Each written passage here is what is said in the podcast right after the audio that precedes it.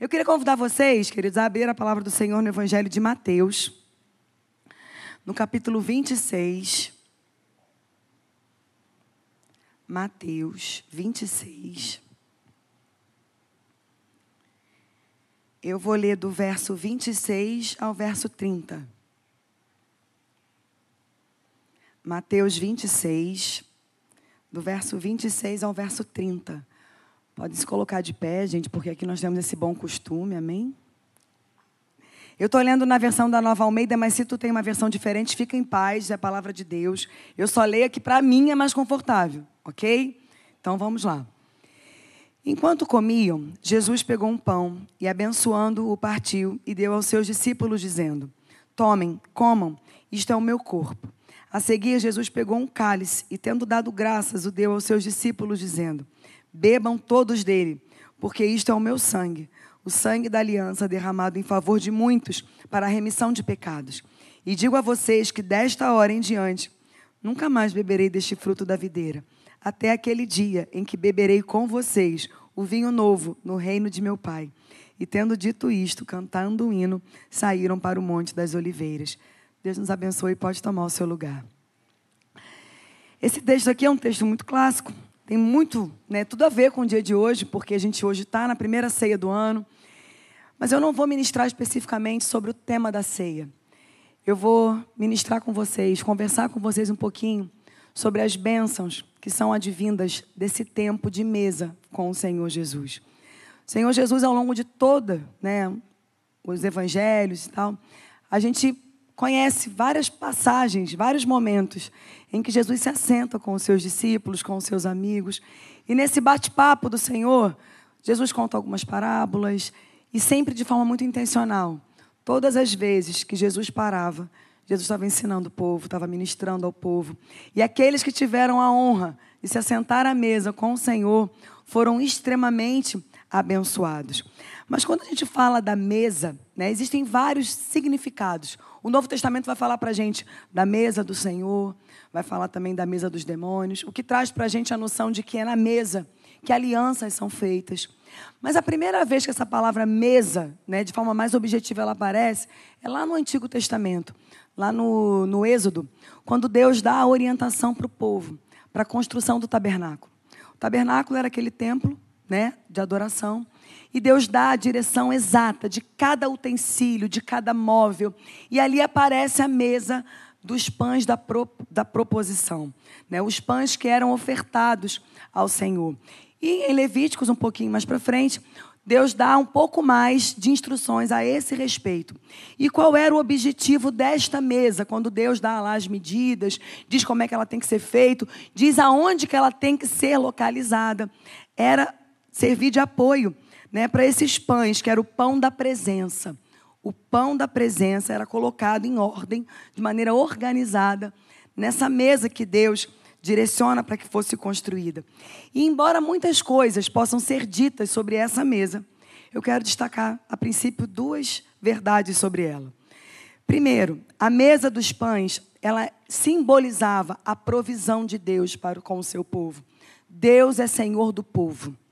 Deus é o responsável primeiro e maior por prover todas as necessidades do seu povo.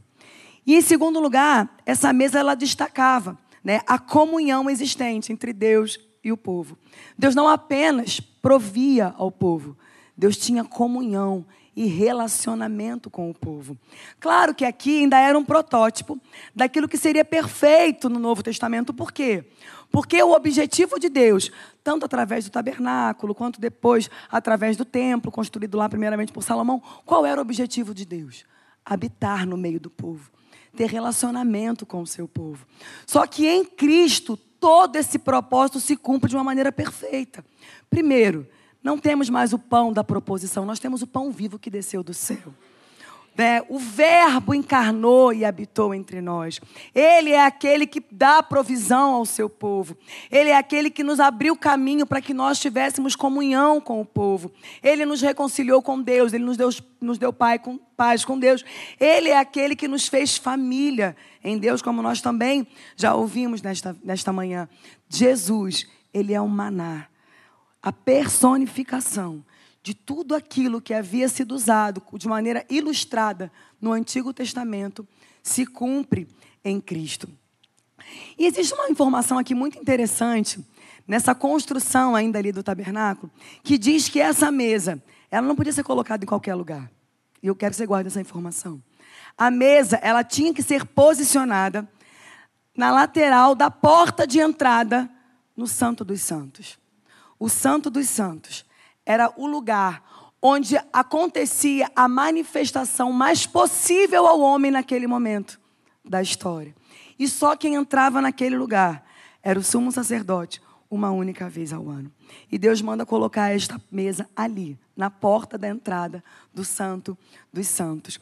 E aí, refletindo um pouco sobre mesa, sobre comunhão, sobre aliança, sobre esses relacionamentos, eu queria destacar com vocês, aproveitando que hoje é uma noite de comunhão, uma noite de relacionamento. Uma noite que a gente para quando a palavra diz e fala assim: examine-se o homem a si mesmo. Para que a gente possa refletir um pouco sobre as bênçãos que o Senhor nos concede a partir da sua mesa, a partir deste lugar de comunhão e de relacionamento com Ele. Primeira bênção que a gente pode destacar desta, desta mesa, deste lugar de comunhão e de relacionamento com Deus, é que essa mesa, ela pode ser construída hoje, em qualquer lugar. Ela pode ser levantada hoje, em qualquer lugar. No Salmo 78, no verso 19, gente, eu estou um pouquinho rouca, eu não cheguei rouca. Mas é porque assim, na hora do louvor, a irmã dá lugar. Entendeu? Eu estou aqui desde de manhã dando lugar. Entendeu? Aí a voz já foi. Mas foi por um bom motivo. Eu já gritei tanto lá fora, a gente vendo show, vendo jogo, vendo um monte de porcaria. Não vou gritar pro meu Jesus, ah, mas eu vou. Ah, mas eu vou. E eu não tenho a voz bonita, gente. Então, assim, a minha esperança qual é? O corpo glorificado. Entendeu? Ou a água que vocês têm aqui na igreja. Porque eu falo, gente, todo mundo de Caxias canta muito, gente. Falei para a Patrícia, vou beber essa água aí até acabar com esse bebedouro todinho. Porque vai que eu posso cantar. E se eu não cantar, gente? Então, assim, não fique. Se ficar do meu lado, pastora, canta, né? Canto. Canto porque o louvor sobe como aroma, eu não atrapalho nem a adoração no céu. Se fosse como som, ia ficar complicado, mas não é. É aroma. É cheiroso. Então pode cantar, irmão. Então por isso que a minha voz hoje já foi embora. Mas assim, eu vou conseguir levar até o final. Amém? Então vamos para frente. No Salmo 70, fecha meu parênteses. No Salmo 78, no verso 19, o salmista faz a pergunta assim: Será que Deus pode preparar uma mesa no meio do deserto? E aí no 25 ele fala: Todos comeram o pão dos anjos que ele enviou e comeram à vontade. Aqui nesse contexto, o Salmo 78, o salmista reproduzindo uma fala do povo, perguntando: será que Deus pode? Será que Deus poderia? O povo estava aqui, gente, quase que questionando a capacidade de Deus de trazer algo à existência. E essa informação aqui pode passar um pouco despercebida, mas ela é de suma importância, porque diz que eles não apenas viram o que Deus fez, mas que eles comeram o pão dos anjos. Gente, quem aqui gosta de um pão? Você levantar a mão. Não? Ah, os irmãos do carboidrato. Que o pão bom é pão com fermentação, amém, querido? Sem fermentação. Falei, gente, o que, que é isso? Nem pão é, mudou o nome, muda, bota lá qualquer coisa. Mas ele fala de um pão dos anjos. Gente, pão dos anjos, eu nem sei que pão era esse. Eu nem sei, é tipo assim, o, né, o sabor que isso devia ter. Deus não apenas operou, como Deus operou com excelência. E aí, para a gente, né, entendendo que essa mesa, ela pode ser levantada até mesmo no meio de um deserto. Gente, porque olha só, no deserto já é um lugar de escassez. No deserto, quando o povo ia longas distâncias, o povo não ia com, para comer à vontade. O povo tinha lá a programação direitinho, por quê? Porque era um tempo de travessia. Era um tempo de dificuldade. Geralmente, deserto, quando fazemos as nossas ilustrações, são períodos de escassez. Escassez de recursos, escassez né, de conforto. Então, assim, ninguém vai para o deserto para ficar à vontade em nada. Mas Deus provê no meio do deserto. E quando a gente aprende pela palavra que essa mesa, esse lugar de comunhão, de aliança, de relacionamento, de provisão de Deus, ela pode ser levantada em qualquer lugar onde você e eu desejarmos buscar a face do nosso Deus, isso é um, uma informação muito preciosa. Porque Deus, ele pode prover em meio aos nossos desertos. O Senhor pode nos conceder favores, mesmo em meio aos tempos de dificuldade. E isso não quer dizer que quando Ele levanta uma mesa, quando Ele responde ao clamor do nosso coração, significa necessariamente que nós estaremos saindo daquele deserto naquele momento. Porque o Senhor, muitas vezes, nos conduz ao deserto. E Ele sabe o tempo de nos buscar do deserto. Mas enquanto nós passamos pelo deserto, nós podemos desfrutar de uma mesa, de uma provisão, ainda que sem recursos, ainda que em falência de esperança, ainda que em falência de expectativas, nós podemos desfrutar do lugar da provisão. Nós podemos desfrutar do lugar da comunhão com o Senhor. E isso é uma conquista do sangue de Jesus. Porque ele abriu um caminho, porque ele fala para mim, para você assim: entra no teu quarto, fecha a tua porta. Fala com teu pai que te vê lá, porque é lá que ele vai te recompensar. Essa mesa, esse lugar de provisão, de sustento, você pode levantar em qualquer fase da sua vida, em qualquer momento que você possa estar enfrentando, mesmo no meio do seu deserto, nesse lugar aí de ausência de recursos, de pouca, né, de pouca provisão natural, o Senhor pode te surpreender. Só não dê espaço para que a dúvida e a incredulidade entre no seu coração e te leve a perguntar: será que Deus pode? Eu quero te afirmar pelo poder da palavra de Deus, Ele pode, querido. Ele pode. E diz que comeram à vontade. O que Deus faz, Ele faz abundantemente. O Senhor faz e faz com excelência. Essa mesa, esse lugar, ele pode ser levantado lá no seu trabalho. Quantas vezes, querido? No meio do pau quebrando, às vezes, no meu trabalho. Eu ia para dentro do banheiro do meu trabalho. Ainda faço. Fecho a porta e levanto uma mesa de comunhão com o meu Senhor. Eu falo, Senhor, para o Senhor eu posso falar que eu não posso falar lá fora, que se eu falar lá fora eu sou demitida agora. Mas para o Senhor eu posso. E eu apresento a Ele. E às vezes eu saio, tá a mesma coisa do lado de fora.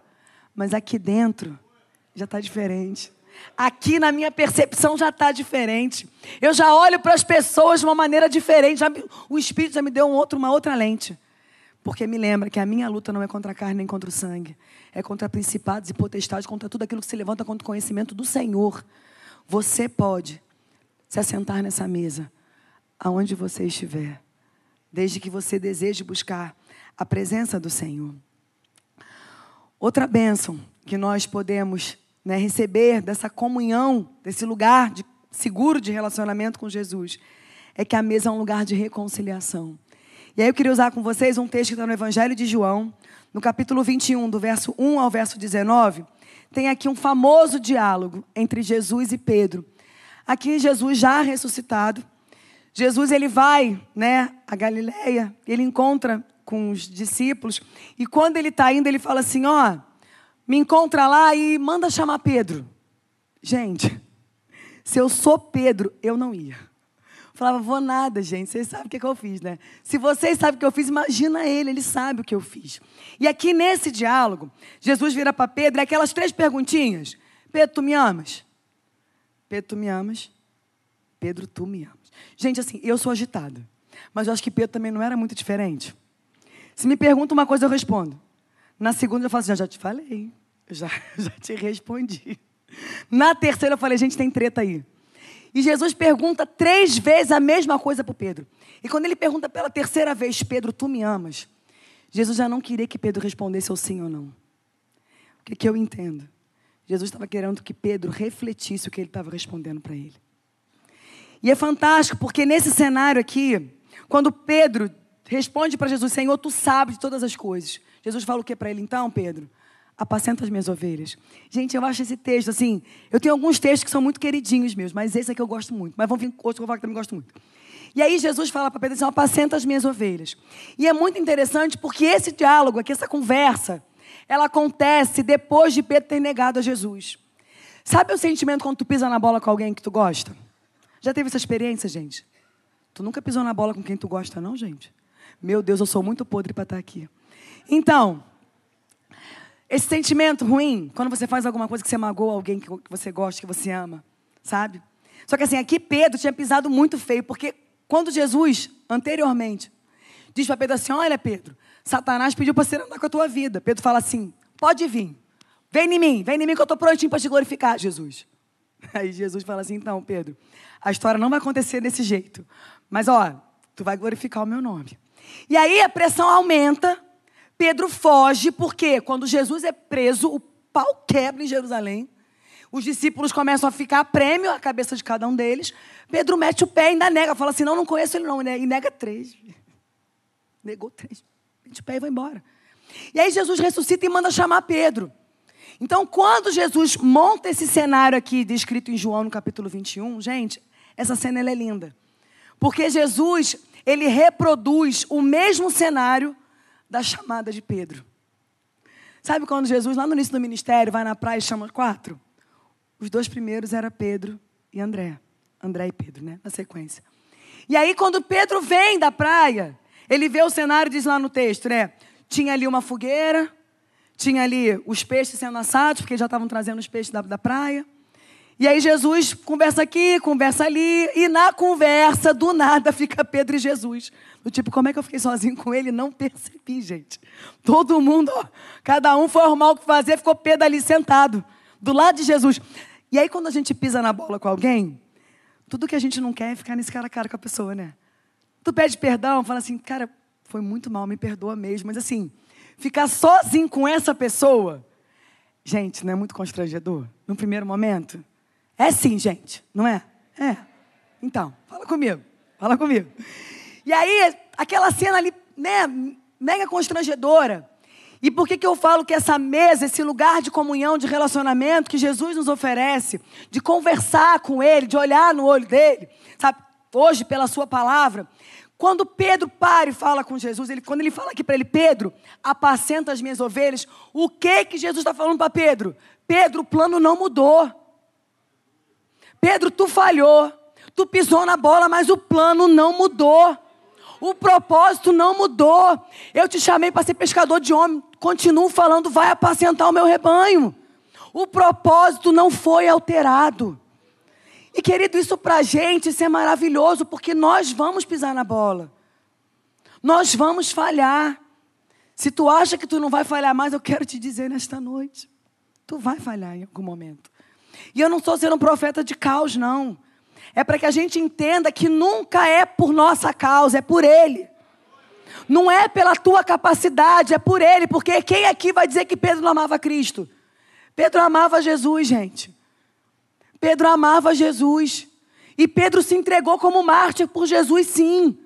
Mas não foi nesse momento. O propósito não foi alterado. E é nessa mesa, nesse lugar de comunhão, de relacionamento, que Jesus tanto preza com os seus discípulos, que nós somos reconciliados. Quem sabe você não entrou aqui e você pisou na bola e você está achando que o propósito foi alterado. Eu quero te dizer nessa noite: não foi alterado. Não foi alterado. O que Jesus falou a teu respeito continua de pé. O que Jesus te chamou para fazer continua de pé. E a gente, às vezes, está que nem Pedro, querendo fugir dessa conversa particular. Jesus falando assim: chega aqui perto. Vamos conversar, vamos tratar desse assunto. Não finge que não aconteceu nada, porque aconteceu, tu sabe e ele sabe. E, são só, e é só quem precisa saber, tu e ele, amém? É tu e ele. E o Senhor quer restaurar. O Senhor quer te reconciliar primeiro com Ele. Porque quando a gente pisa na bola, a gente dá um passo para trás. E o Senhor nos chama para dar um passo para frente. A gente é reconciliado com os outros. Porque quando nós somos reconciliados com Deus, com Cristo, ah, querido, nós somos pessoas muito melhores para se relacionar. A gente se relaciona aqui, ó, muito melhor e também somos reconciliados com o nosso chamado. Quem sabe você não está precisando ser reconciliado com o chamado que Deus fez na tua vida? Quanto tempo isso aí pode ter passado? Ah, pastor, mas faz tanto tempo. Ó, para Deus, um dia como mil anos, amado. Pode ter passado muito tempo na tua perspectiva. E talvez quem esteja adiando isso é você. Chega para a mesa. Chega para a conversa. Se aproxima. Deixa Deus tocar no assunto. Porque o propósito que ele liberou a teu respeito não mudou. Então, uma mesa que você pode desfrutar em qualquer lugar. É uma mesa de reconciliação. Também é uma mesa de restauração. Em 2 Samuel, no capítulo 9, do verso 1 ao verso 10, diz assim: Então Davi perguntou: Existe mais alguém da família de Saul para que eu use de bondade de Deus para com ele? Ziba respondeu: Ainda existe um filho de Jonatas, aleijado de ambos os pés. Então o rei perguntou: E aonde é que ele está? Ziba respondeu: Está na casa de Maqui, da casa de Maquir, filho de Amiel, em Lodebar. Então o rei Davi mandou trazê-lo de Lodebar, da casa de Maquir, filho de Amiel. Versos 3 e verso 5 que eu li agora. Em 2 Samuel, no capítulo 9, diz que Davi, ele se lembra da aliança que ele tinha feito com Jonas. Gente, o nosso Deus, ele é perito em nos fazer lembrar no tempo dele de tudo aquilo que ele libera a nosso respeito. Parece às vezes que Deus esqueceu. Já teve essa sensação? Não entendi nada, Deus falou um negócio comigo, mas já passou tanto tempo. No tempo certo, Deus vai fazer alguém lembrar. No tempo certo, Deus vai trazer a memória de alguém porque existe um tempo oportuno para todas as coisas. E aqui nesse momento, Deus traz a Davi a aliança que ele havia feito com Jonatas. E do nada, do nada, Davi pergunta assim: gente, tem aí algum descendente de Jonatas? Aí o pessoal fala assim: ah, tem, tem aí um aleijado aí, mas. Ah, mora lá longe, mora na terra de Lodebar. Lá onde ninguém, ninguém que tem valor mora lá. Esse menino está lá. Só que assim, vamos pensar na história. Esse menino nasceu para ser príncipe, gente, porque ele é filho de Jonatas. Jonatas, teoricamente, na linhagem, né, seria herdeiro de Saul. Deus muda o trono, claro, mas enfim, aquele menino nasceu para ser um príncipe. E devido a um acidente que acontece, né, na, quando o reino é invadido, primeira coisa quando invade algum reino é o quê? Acaba com os descendentes, para acabar com a linhagem. Para ninguém vir requerer trono depois. A, na serva dele pega ele, sai correndo com ele, o menino cai, quebra os pés, as pernas, provavelmente uma cicatrização mal feita, ficou com os pés tortos. E perceba assim, o significado do nome Mefibosete é, uma, é vergonha destruidora. Jesus, amado. Esse menino carregava esse, esse peso sobre ele, de ter uma vergonha destruidora. E ele nunca imaginou ser recebido por Davi. Provavelmente tinha medo, porque Davi era o rei vigente. Então, se souber, devia ter medo. Se ele souber que eu estou vivo, ele me mata porque eu sou da descendência da, né, da família anterior. Então vivia aprisionado no medo, vivia aprisionado na vergonha, vivia constrangido porque andava de uma maneira defeituosa. E aí eu fiquei pensando, eu falei, meu Deus, mas assim, ele não sabia que havia uma aliança. Ele não sabia que havia uma aliança. E Deus foi testemunha daquela aliança, por quê? Porque Jonatas honrou Davi. Jonatas reconheceu que Davi era o rei levantado por Deus. E todas as vezes nós fazemos algo em prol, em favor do reino de Deus, o Senhor, ele nos recompensa, querido. Tudo aquilo que você tem feito, ah, mas ninguém vê, não precisa ver. O Senhor, ele vê. Ah, mas ninguém sabe. Não precisa saber, o Senhor, ele sabe. E Jonatas, ele honrou Davi. Ele viu em Davi, ele contemplou em Davi um depósito do Senhor na vida daquele moço. E Deus honrou. Jonathan já não estava mais nem vivo. Não tinha mais ninguém da família, mas Deus trouxe a memória de Davi. Que havia uma criança, havia um homem herdeiro daquela aliança que ele tinha feito. E Davi manda chamar aquele moço. E ele se assenta na mesa do rei. E a Bíblia diz que Davi restitui a ele tudo aquilo né, que lhe era de direito. E eu fiquei pensando, na nossa caminhada com Deus, quantas vezes o inimigo não tenta aprisionar em medo, em constrangimento. Algumas situações de vergonhas destruidoras. Você pode não ter o nome de Mefibosete, mas alguma vergonha te prende, te para. E todos nós, que hoje estamos em Cristo, nós sabemos o que é andar de maneira vergonhosa. Nós sabemos o que é andar de uma maneira defeituosa. Mas existe um rei na nossa história, amém, querido? Existe um rei na nossa história que nos muda em condição. Não quer dizer que nós venhamos a andar de uma maneira diferente diz respeito no físico. Mas nós somos resgatados, nós somos restaurados. E toda vergonha, todo medo, todo constrangimento, o Senhor, Ele leva. Leva sobre Ele. Sabe por quê, querido? Em Cristo nós temos a nossa identidade restaurada. Em Cristo nós fomos feitos famílias de Deus. Em Cristo você foi transformado. E o poder de Jesus é suficiente não apenas para te salvar, mas para te fazer andar em novidade de vida. O teu pecado, a tua vergonha, o teu constrangimento não é maior do que o poder do sangue do nome de Jesus Cristo. E muitas vezes nós não avançamos no reino, não avançamos em direção ao que Deus tem para nós por vergonha. O teu passado não é maior do que a presença do Senhor na sua vida. Não existe vergonha maior do que o amor de Deus por você e pela minha vida. Porque Deus nos amou de uma tal maneira que se entregou por nós. Foi amor, querido.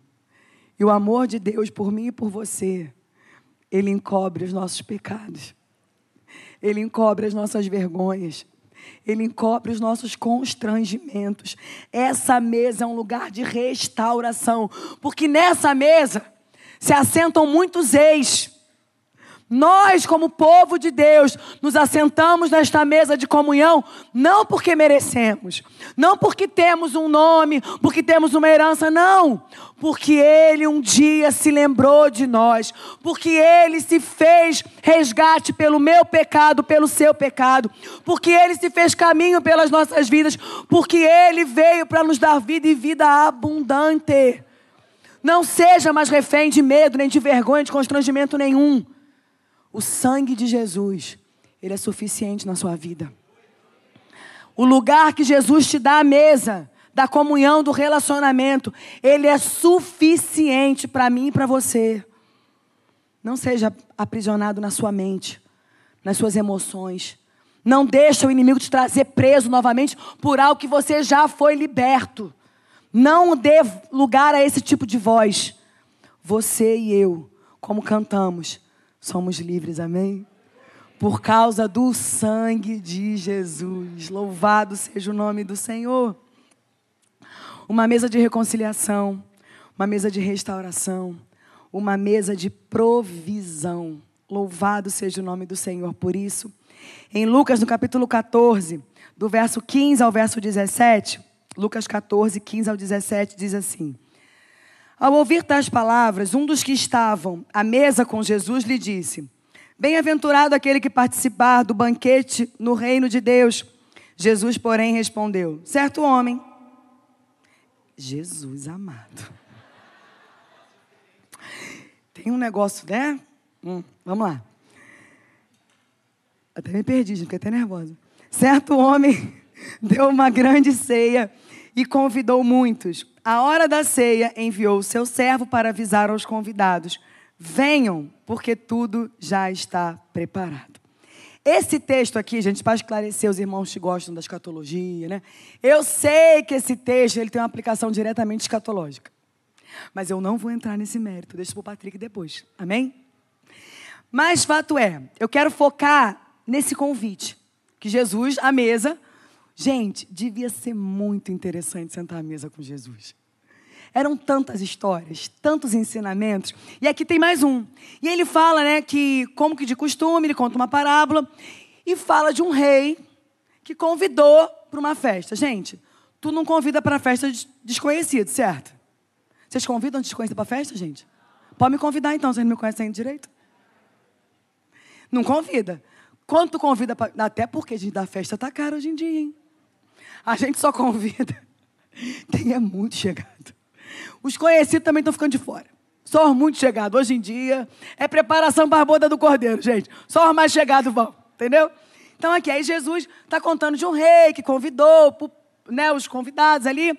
Só que diz, gente, no verso 18 desse mesmo texto, preste atenção, olha que coisa estranha. Que todos eles, os convidados, pensa no peso de uma festa, os convidados, um por um, começaram a dar desculpas. Do tipo, eu não vou poder. Gente, quem diz que não vai para a festa? Esquisito esse povo aqui, não é não? Todos eles, um por um, começaram a apresentar as suas desculpas. Gente, isso saltou nos meus olhos. Eu falei, Senhor, tem misericórdia.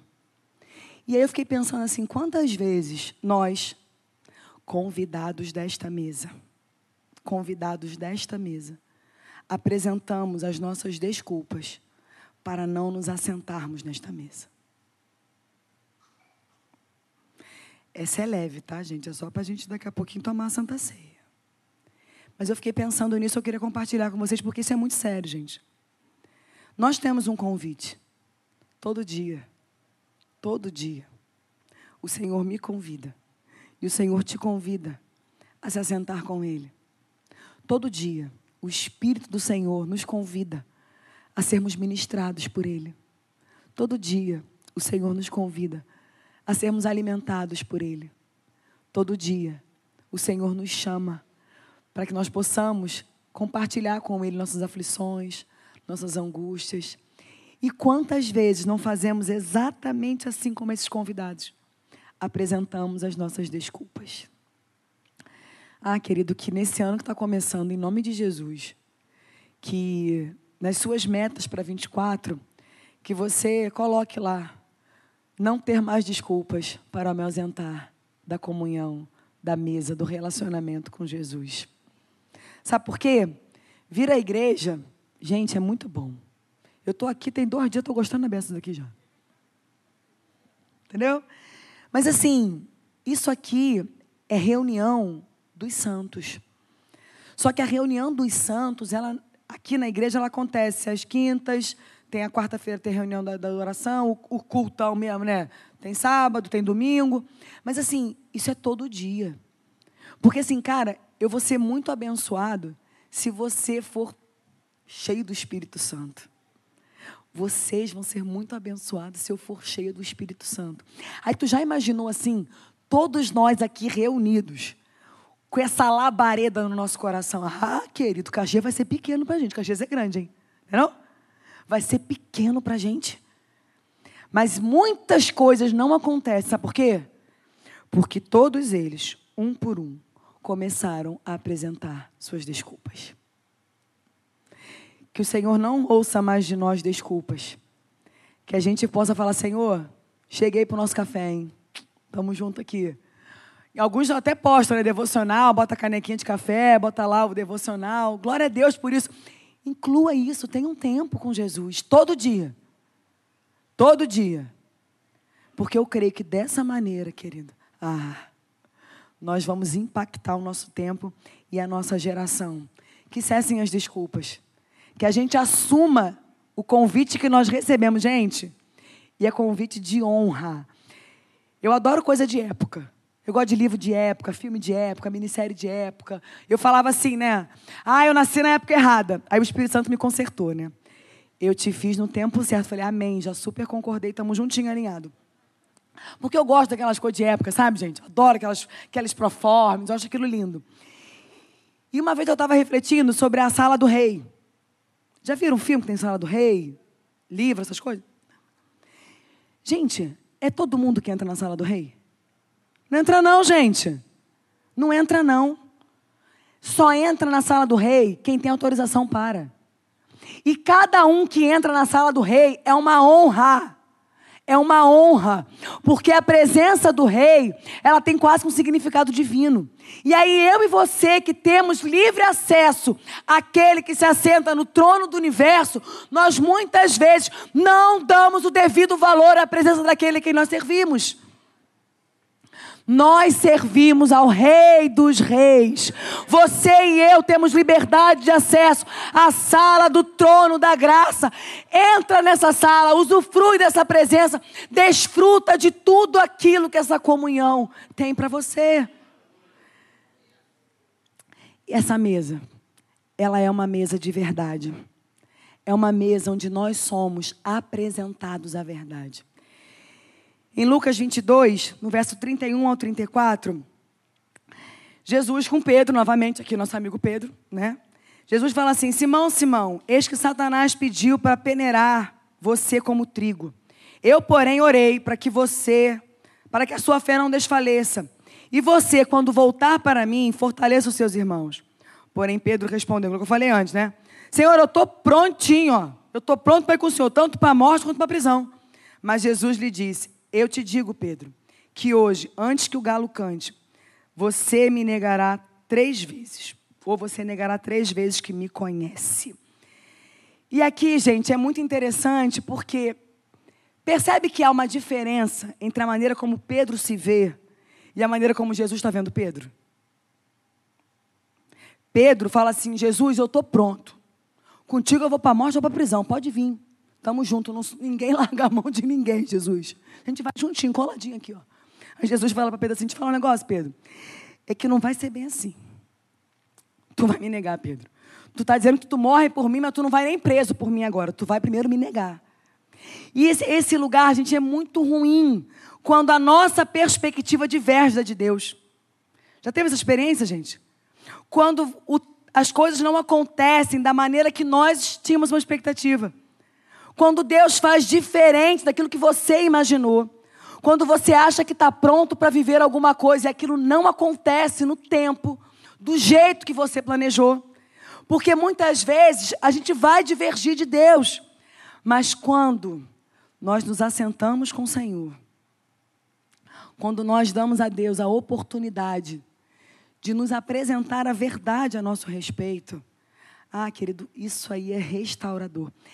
É difícil no primeiro momento. Porque quando a gente fala assim, ah, como salmista, ah, Senhor, som do meu coração, esquadrinha meu pensamento, lindo. Terrível.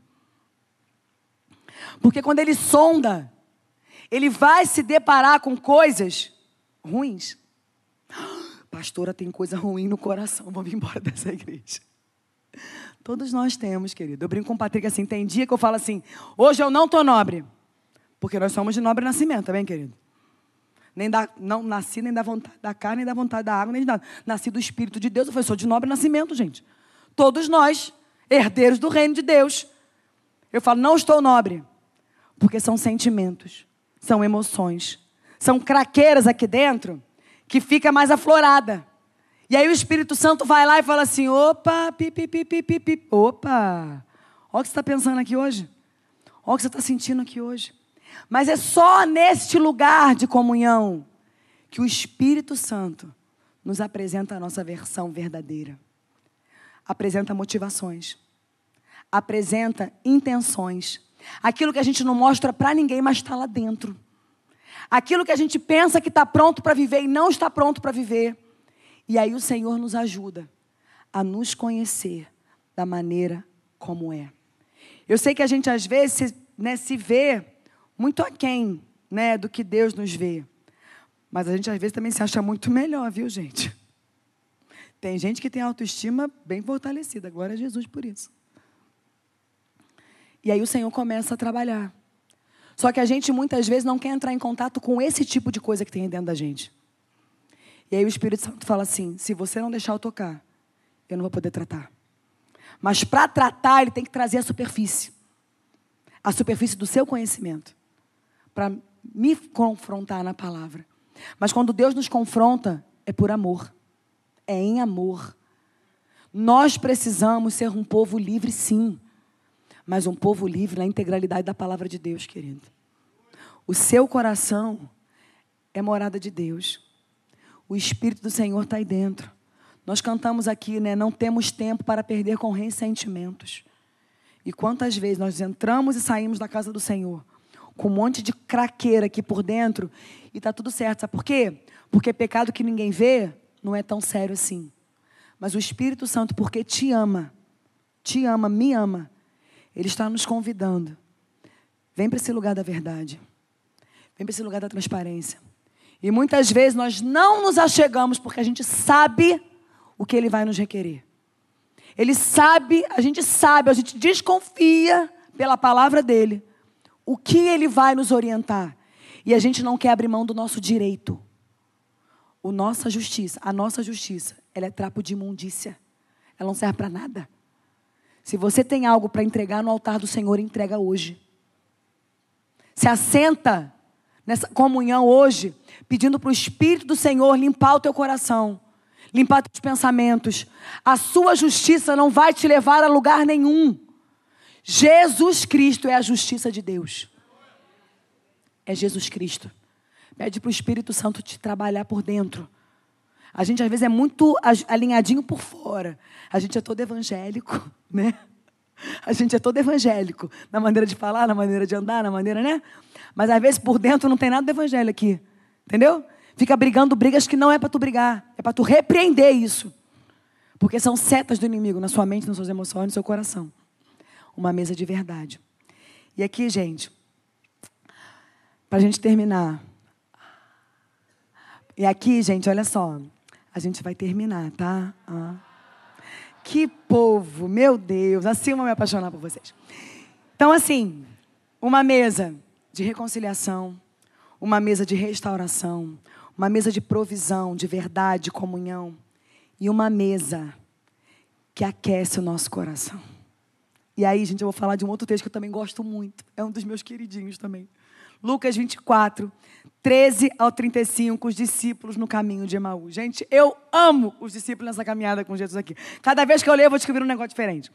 E disseram um ao outro: Não é verdade que o nosso coração nos ardia no peito quando ele nos falava pelo caminho? Quando ele nos explicava as Escrituras? Gente, esse texto é maravilhoso. Lê em casa. Quem não leu, lê. Ó, Lucas 24, 13 ao 35. Os discípulos no caminho de Emaús. Muitas vezes, assim como os discípulos, nesse momento aqui, estavam desanimados, frustrados. Sabe por quê? Jesus não fez o que eles achavam que Jesus deveria fazer. E a tristeza que foi algo tão profundo, tão profundo, que eles chegaram a duvidar se Jesus era quem ele dizia que ele era. Eles caminharam com Jesus, eles andaram com Jesus, e no final das contas, pós-crucificação, eles perguntaram: mas será que era ele mesmo? Será que, será que era ele mesmo? E é maravilhoso a forma como Jesus os acolhe. Gente, eles estavam colocando Jesus em xeque. E Jesus bem ali, mas me conta essa história aí, como é que foi? Ele não desceu da cruz, né? Pois é, Jesus, aí foi isso, foi assim, foi assado. Mas Jesus vai caminhando com eles. E aí diz que quando eles se aproximavam da aldeia, Jesus fez menção de passar. Lindo isso. Aí eles falam assim: fica aqui, não vai não. Vamos, vamos conversar mais um pouquinho nessa história aqui. Sabe por quê? Quando a gente está com o coração ferido, a gente só quer que ouçam a nossa dor. E Jesus faz isso. Ele escuta a nossa dor. Jesus escuta a sua dor. Não fica falando no Instagram, no Facebook, ninguém quer saber da tua vida. Ninguém quer saber. Verdade é essa, gente. Ninguém quer saber. Mas Jesus quer saber. Jesus, não tinha um corinho que falava assim, eu não vou cantar porque, já expliquei, né? Conta para Jesus onde está a sua dor. Sabe? Era isso aqui. Conta para Jesus onde está a sua dor. Porque a voz do Senhor, e diz que ele vinha explicando pela palavra, querido, essa palavra aqui, essa comunhão, ela tem o poder de reaquecer o teu coração. Ela tem o poder de te renovar em esperança, porque as ovelhas do Senhor conhecem a sua voz. O que eu e você precisamos é ouvir a voz do nosso pastor. Essa palavra, quem sabe você não entrou aqui, ou está aí pelo YouTube, eu não sei onde está a câmera aqui ainda. Mas fato, você está desanimado. Algo foi diferente do que você imaginou. Jesus não fez como você esperava que ele fizesse. Eu quero te dizer, ele não perdeu o controle da história. O plano é muito maior do que eu e você temos a capacidade de compreender. Ele quer ouvir a sua dor. E enquanto você se assenta com ele, você fala com Ele, você vai ouvir dele. Quando você ouve dele, o seu coração vai ser reaquecido. O seu coração vai ser visitado, porque a voz do Senhor, ele aquece a nossa alma. Ela aquece a nossa alma e como nós precisamos sermos reaquecidos. Tempos tão difíceis nós temos vivido, querido como sociedade, como país, mundialmente falando, batalhas na nossa casa, na família, com queridos, com amigos, nós precisamos ter o nosso coração aquecido. E eu queria te convidar nessa noite, se coloca de pé.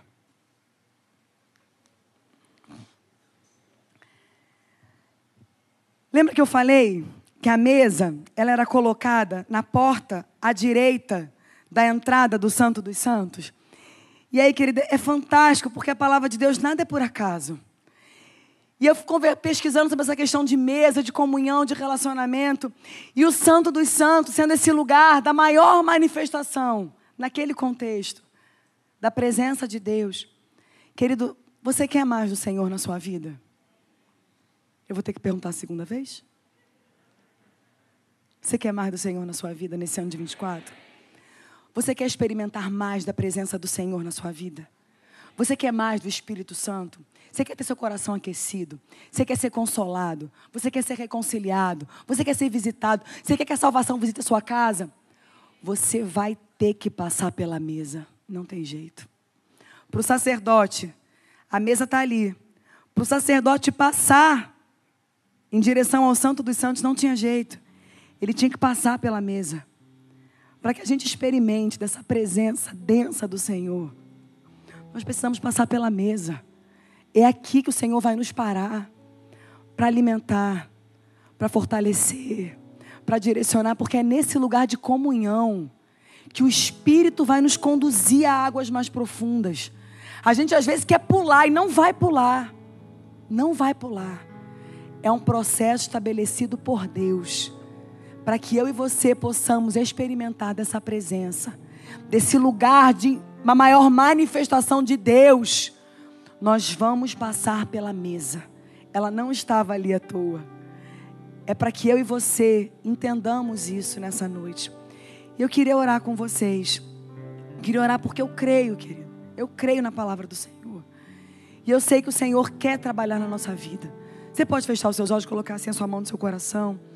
Eu vou orar para que o Senhor nos renove, para que o Senhor nos restaure, para que o Senhor nos visite, para que o Senhor nos fortaleça para que o Senhor renove o seu chamado, para que esse ano de 24 seja um tempo de novidade de Deus na sua vida.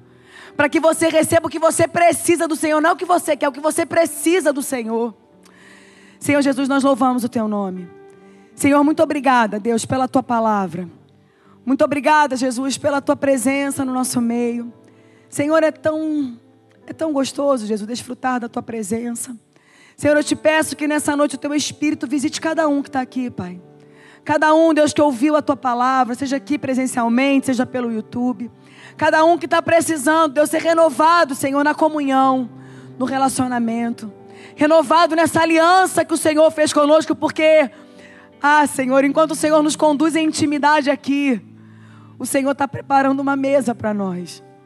A tua palavra nos fala a respeito das bodas do Cordeiro um tempo de comunhão do Senhor com a sua noiva, e nós somos a noiva do Cordeiro. Nós te pedimos que, em nome de Jesus, Pai, Senhor, nós sejamos renovados nesse lugar da comunhão, nesse lugar do relacionamento, que nós possamos, Deus, ter experiências de verdade, que nós sejamos confrontados de verdade, mas que isso gere vida nas nossas vidas. Senhor, aqueles que porventura entraram aqui, Senhor, cativos ainda pelo medo, Senhor, aprisionados na vergonha. Senhor, nós declaramos que há poder suficiente no sangue, no nome de Jesus, para que toda cadeia seja quebrada. Em nome de Jesus, nós te pedimos, meu Pai, que hajam reconciliações, que hajam restaurações, que lares, que famílias, meu Deus, sejam reconciliadas à mesa com o Senhor, Pai. Deus, nós louvamos o Teu nome. Nós somos gratos a Ti, em nome de Jesus. Amém.